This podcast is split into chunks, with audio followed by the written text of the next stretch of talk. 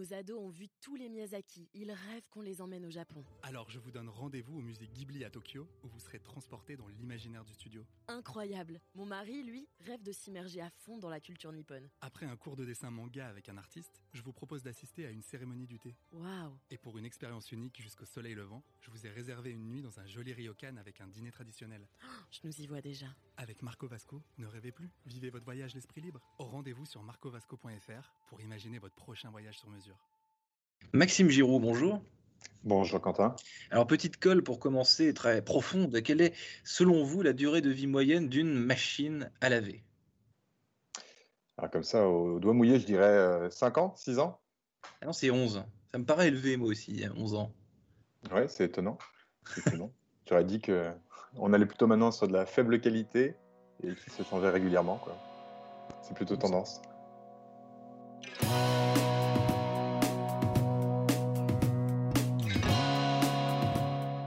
Bonjour à tous et bienvenue au Talk Décideur du Figaro et en visio toujours avec aujourd'hui euh, Maxime Giroux qui est fondateur de Merlin, le prêt à frotter, premier de frotter, vous qualifiez vous-même sur LinkedIn, j'ai eu euh, Merlin, le prêt à frotter écologique, une gamme de produits d'entretien efficace et engagé. Et cette idée entrepreneuriale, euh, Maxime Giraud, elle vous est venue comme ça, j'imagine pas, mais au cours d'un voyage humanitaire en Haïti, c'est ça? Exactement, on est parti euh, avec ma famille pendant deux ans, un peu moins de deux ans, donc en Haïti, envoyé par une ONG qui s'appelle Fidesco, et euh, on a passé là-bas euh, deux ans, une expérience très riche que je conseille à tout le monde, puisque ça, ça ouvre pas mal de perspectives, de voir les choses différemment. et, pour nous, une des, un des constats vraiment majeurs, c'est de faire face, on a fait face vraiment à l'impact qu'on pouvait avoir sur l'environnement, mmh. puisqu'en fait, il n'y avait pas de, vraiment de gestion centralisée des déchets, donc toute chose qu'on consomme, on se retrouve à la fin euh, avec ça sur les bras. Donc avec la question de qu'est-ce que je vais bien pouvoir faire de, ça? Donc ça, ça change tout le rapport à la consommation évidemment.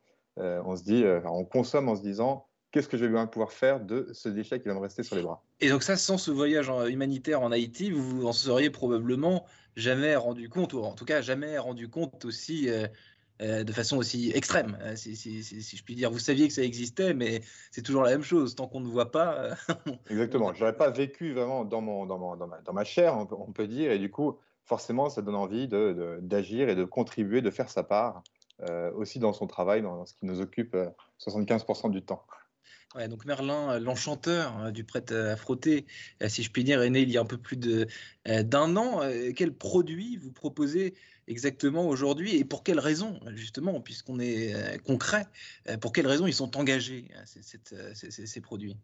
Alors, l'idée, c'était quand j'ai commencé à vouloir changer ma consommation au retour de, de, ce, de, cette expérience humanitaire, je me suis vite rendu compte que les produits d'entretien ne tournaient pas vraiment rond. Parce qu'aujourd'hui, un produit d'entretien, et on, on l'entend de plus en plus, c'est majoritairement de l'eau. 90%, pour, pour, la plupart, c'est même 98% d'eau. Le tout vendu dans un, dans un flacon en plastique qui est produit pour être jeté trois mois plus tard euh, et recyclé uniquement dans 58% des cas. Donc il y a un vrai, euh, un vrai souci dans cette mmh. euh, façon de concevoir les choses. Donc le projet, c'était à la fois avec ce que j'ai vécu en Haïti, cet impact environnemental que j'ai vraiment vécu en direct et aussi la prise de conscience que les personnes les plus démunies étaient celles qui souffraient le plus de la pollution. Donc que mmh. les problématiques environnementales et sociales sont intimement liées. j'ai voulu apporter une solution euh, en proposant un produit, euh, je le présente, c'est l'idée de se dire, ben, on ne vend que les actifs en poudre euh, à reconstituer chez soi. Donc on n'a plus qu'à les diluer dans 500 ml d'eau, deux cuillères de poudre dans 500 ml d'eau. Et voilà, on a notre produit d'entretien qui est, prêt. C'est se dire un peu, on, l'essentiel, les produits d'entretien, on, essaye de réduire, d'aller au, maximum de la réduction de l'empreinte carbone de ces produits d'entretien et d'avoir en parallèle un impact social alors comment pour Merlin, ça se traduit par une fabrication à 100% dans un atelier d'insertion, qui est mmh. un choix euh, qui, va, qui va vraiment euh, orienter tout, euh, tout le développement de Merlin aussi. C'est pas juste un petit truc où on, on va coller un, un, sticker à un moment, c'est vraiment la fabrication qui est faite, les poudres, l'ensachage, le colisage, tout est fait dans cet atelier d'insertion. Donc on ne ment pas sur le produit, évidemment. et donc ce que vous me disiez tout à l'heure, c'est qu'en rentrant d'Haïti, Maxime Giraud, vous avez découvert qu'en gros, euh, en matière de produits d'entretien, quand on va en grande distribution, quand on va dans n'importe quel magasin à côté de chez soi, bah, on n'est pas vraiment dans le monde d'après. C'est-à-dire que euh, le verre euh, qu'on nous met sans cesse sous le nez, c'est un, verre un petit peu, un petit palo par, parfois. Exactement, c'est une démarche qui mériterait d'aller jusqu'au bout. Même les produits écologiques vont dans une amélioration, plus de transparence, des produits plus sains, etc. Mais ne font pas la démarche jusqu'au bout de se dire, bah, aujourd'hui, en France, avec 150 millions euh, de, nettoyants ménagers comme ça qui se vendent, c'est plus de 100 000 tonnes d'eau qui sont transportées comme ça pour mmh. rien. Alors que l'eau, on en a tous chez soi. et puis, en plastique, ça fait 7 000 tonnes de plastique à usage unique qui est tant décrié euh, alors qu'en soi, le plastique, ça a quand même pas mal de, de, bons côtés. C'est léger, c'est malléable, etc. Si on arrête de le considérer comme quelque chose de jetable, si on se met à considérer le plastique comme du verre aussi précieux que du verre, à le traiter comme tel, on peut régler pas mal de problèmes. Mais c'est amusant, Maxime Giraud, parce que là, vous, vous me. Euh, pas, pas, le pchit, mais ce que vous me montriez tout à l'heure, euh, le packaging ressemble comme deux gouttes d'eau euh, à, un sachet de thé, quoi. Donc, pardonnez-moi cette. Faut pas se tromper, oui pardonnez-moi ce raccourci un petit peu, euh, un, petit peu évident, mais euh, le thé, le bien-être, la, nature, j'imagine qu'en termes de, en termes de marketing et en termes de packaging, vous avez des, modèles, vous avez observé ce qui se fait déjà sur d'autres produits qui ont les mêmes valeurs que, que, le vôtre. Ah oui, tout à fait. Alors, on ne va pas non plus être dans, sur du bien-être parce que dans, dans, la démarche engagée, il y a aussi la transparence et ne, pas aller dire des choses qui sont fausses. Jamais je vais vous dire que... non. Et puis jamais je vais vous dire que ce produit d'entretien va faire du bien à la nature. Non, L'idée, c'est que ça fasse le moins de mal possible. Et tout mhm. est étudié pour que ça fasse le moins de mal possible. Par exemple, l'idée de se dire, euh, j'évite d'avoir des emballages à, usage unique, euh, des petits emballages individuels. J'ai mhm. un sachet qui va permettre de préparer 10 flacons. Euh, donc aujourd'hui, pour faire un an de ménage, on va avoir deux sachets comme ça qui sont des sachets en papier craft recyclable, mhm. fabriqués en France, et ça s'arrête là. Donc c'est réduire, c'est avoir une approche systémique pour réduire au maximum l'empreinte carbone. Est-ce que les clients sont au rendez-vous euh, en un an, euh, Maxime Giraud? Comment est-ce qu'on euh, comment est-ce qu'on communique sur ce, sur, ce, sur ce type de produit pour concurrencer finalement des, des marques, des produits, des, des, des, images, si je puis dire, déjà bien, bien installées depuis des, des, lustres et des lustres dans les, dans les magasins? Alors, Merlin commence tout juste. Un, un an, c'était un an de développement justement pour creuser l'intégralité des éléments de, de, de, ce que représente un produit d'entretien et ça prend du temps pour aller au fond des choses. Donc, euh, je commence tout juste. Là, euh, Merlin est apparu dans un concours euh, entrepreneurial à impact. La fabrique Aviva a terminé quatrième de l'Île-de-France. Là, j'ai eu une campagne de précommande. Comme ça, on, on essaye d'équilibrer comme ça avec des, campagnes qui permettent de communiquer différemment. Donc, une campagne de précommande où j'ai eu 650 contributeurs. Et là, mmh. je commence à approcher des magasins, des Biocop, des, des, des Bio pour s'intégrer dans les endroits où on a une une clientèle qui est plus affine à ce type de produit. Parce que quand même, ça suppose un changement de comportement. C'est-à-dire, demain, c'est plus je prends mon produit tout prêt, j'accepte de faire cet effort, de dire je vais mettre deux cuillères, deux actifs dans une. C'est un effort et c'est un changement de comportement. Et ça, ça ne va pas se faire directement. Ça suppose euh, de la pédagogie.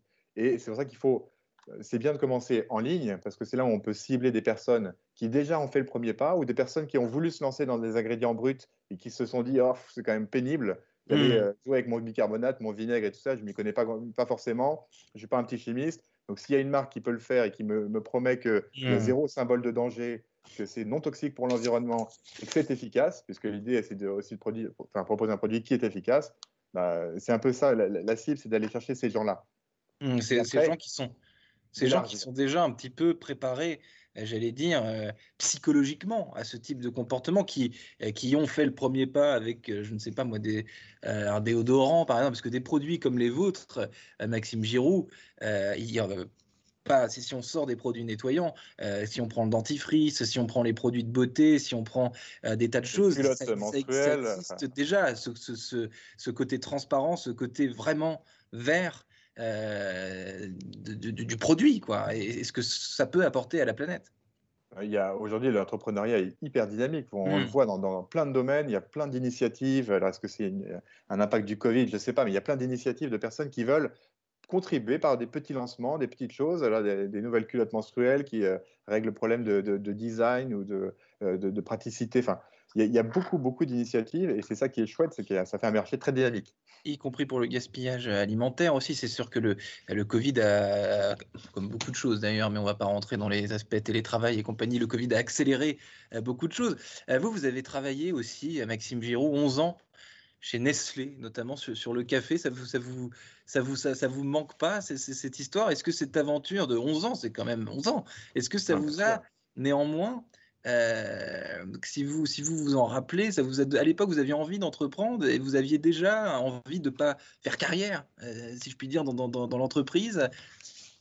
Alors, Nestlé est une très belle boîte, donc euh, je dirais beaucoup de, beaucoup de bien de cette, cette boîte qui m'a beaucoup appris. J'avais déjà cette idée d'entrepreneuriat, j'ai même passé un diplôme d'artisan savonnier, pour, pour, tout vous dire, en 2017. Parce qu'avec cette idée de dire, ben, est-ce que je ne ferais pas autre chose? C'est mmh. aussi un constat de problème de peau de ma fille, etc., qu'on entend beaucoup aussi, c'est vraiment concret. Euh, et donc, j'avais cette petite graine qui est née, mais je pense que ce qui a permis de le faire germer et de l'accélérer, c'est vraiment l'expérience de volontariat où, où, ça a été tellement décisif que je me suis dit, allez, là, euh, j'accepte de prendre le risque. Mmh. L'entreprise en revenant d'une euh, d'une année euh, humanitaire en Haïti. Merci infiniment Maxime Giroud, euh, Merlin l'enchanteur de la, de la propreté. Merci d'avoir répondu à mes questions pour le talk décideur du Figaro. je vous souhaite une bonne journée et, bon, et bonne route à Merlin. Merci, à vous aussi. Au revoir Quentin.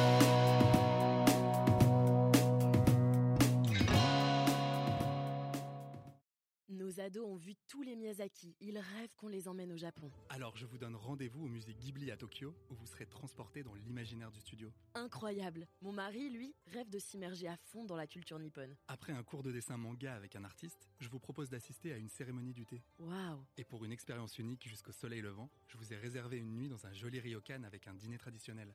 je nous y vois déjà. Avec Marco Vasco, ne rêvez plus, vivez votre voyage l'esprit libre. Au rendez-vous sur marcovasco.fr pour imaginer votre prochain voyage sur mesure.